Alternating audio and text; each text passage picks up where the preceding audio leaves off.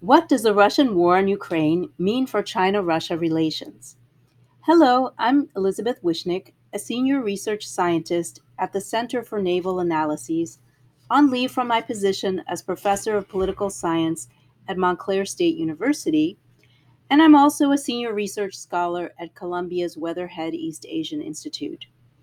I've been following the Sino Russian relationship for many years from both sides of the border, and I speak both languages.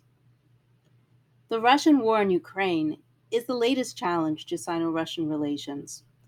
The invasion coming just 20 days after Putin and Xi signed an agreement in which they stated their partnership had unlimited potential. Ever since the Russian invasion on February 24th of 2022, US and European officials have urged China to distance itself from Russia.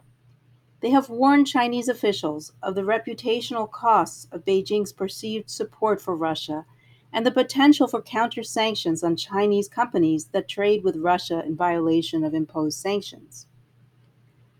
Some Western experts see a deepening Sino Russian partnership, perhaps even a full fledged alliance, emerging as a result of Russia's war in Ukraine. But this is unlikely. Both Russia and China have policies against military alliances. Although they have been cooperating militarily for 30 years, with Russia selling China military equipment and the two countries engaging in, in um, bilateral and multilateral exercises, the two countries lack a formal mutual defense clause. Russia and China both seek to maintain a degree of autonomy. Russia has avoided involvement in China's territorial disputes with Asian neighbors, and China claims to be neutral and impartial on Ukraine. And an alliance is unnecessary for the two countries.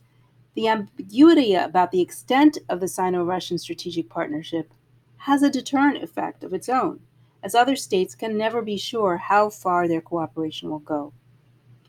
Other Western experts see the Russian war in Ukraine leading to a deterioration in Sino Russian relations. To be sure, the war has cost China its investment in Ukrainian ports, disrupted China's Belt and Road rail corridor through Central Europe, and added to suspicions about Chinese foreign policy intentions in Europe, the US, and Northeast Asia. However, not long after the invasion, the Chinese ambassador to the UN told CBS that Russia was indeed an asset for China, not a liability. And this is not just rhetoric. China has benefited from its 26 year partnership with Russia in terms of the security of their very long border, over 4,200 kilometers or 2,600 miles, as well as access to oil and gas via overland pipelines, which Chinese strategists see as more secure purchases of advanced military equipment, and support in the UN Security Council for Chinese positions. The two countries also share a common aim to make the world safe for authoritarian regimes and to create a world order where they have an equal say.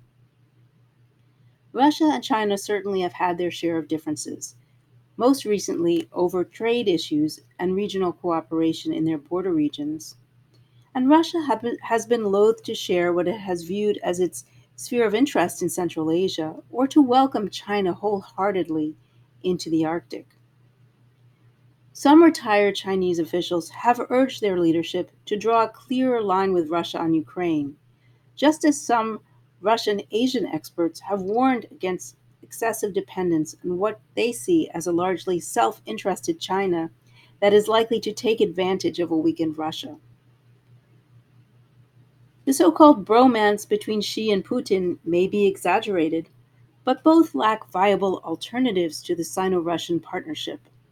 For Xi, in particular, who seeks to win a third, if not an unlimited term in office at the upcoming 20th Congress of the Chinese Communist Party in the fall of 22, to distance from Russia at this time would be an admission of a major foreign policy misjudgment at a time when domestic problems in China are formidable indeed. Unless there are major leadership changes in Moscow or Beijing or both, the Sino Russian partnership is likely to continue much as it is today, short of an alliance, but also free of essential flaws that would lead it to fragment or make it vulnerable to external pressures.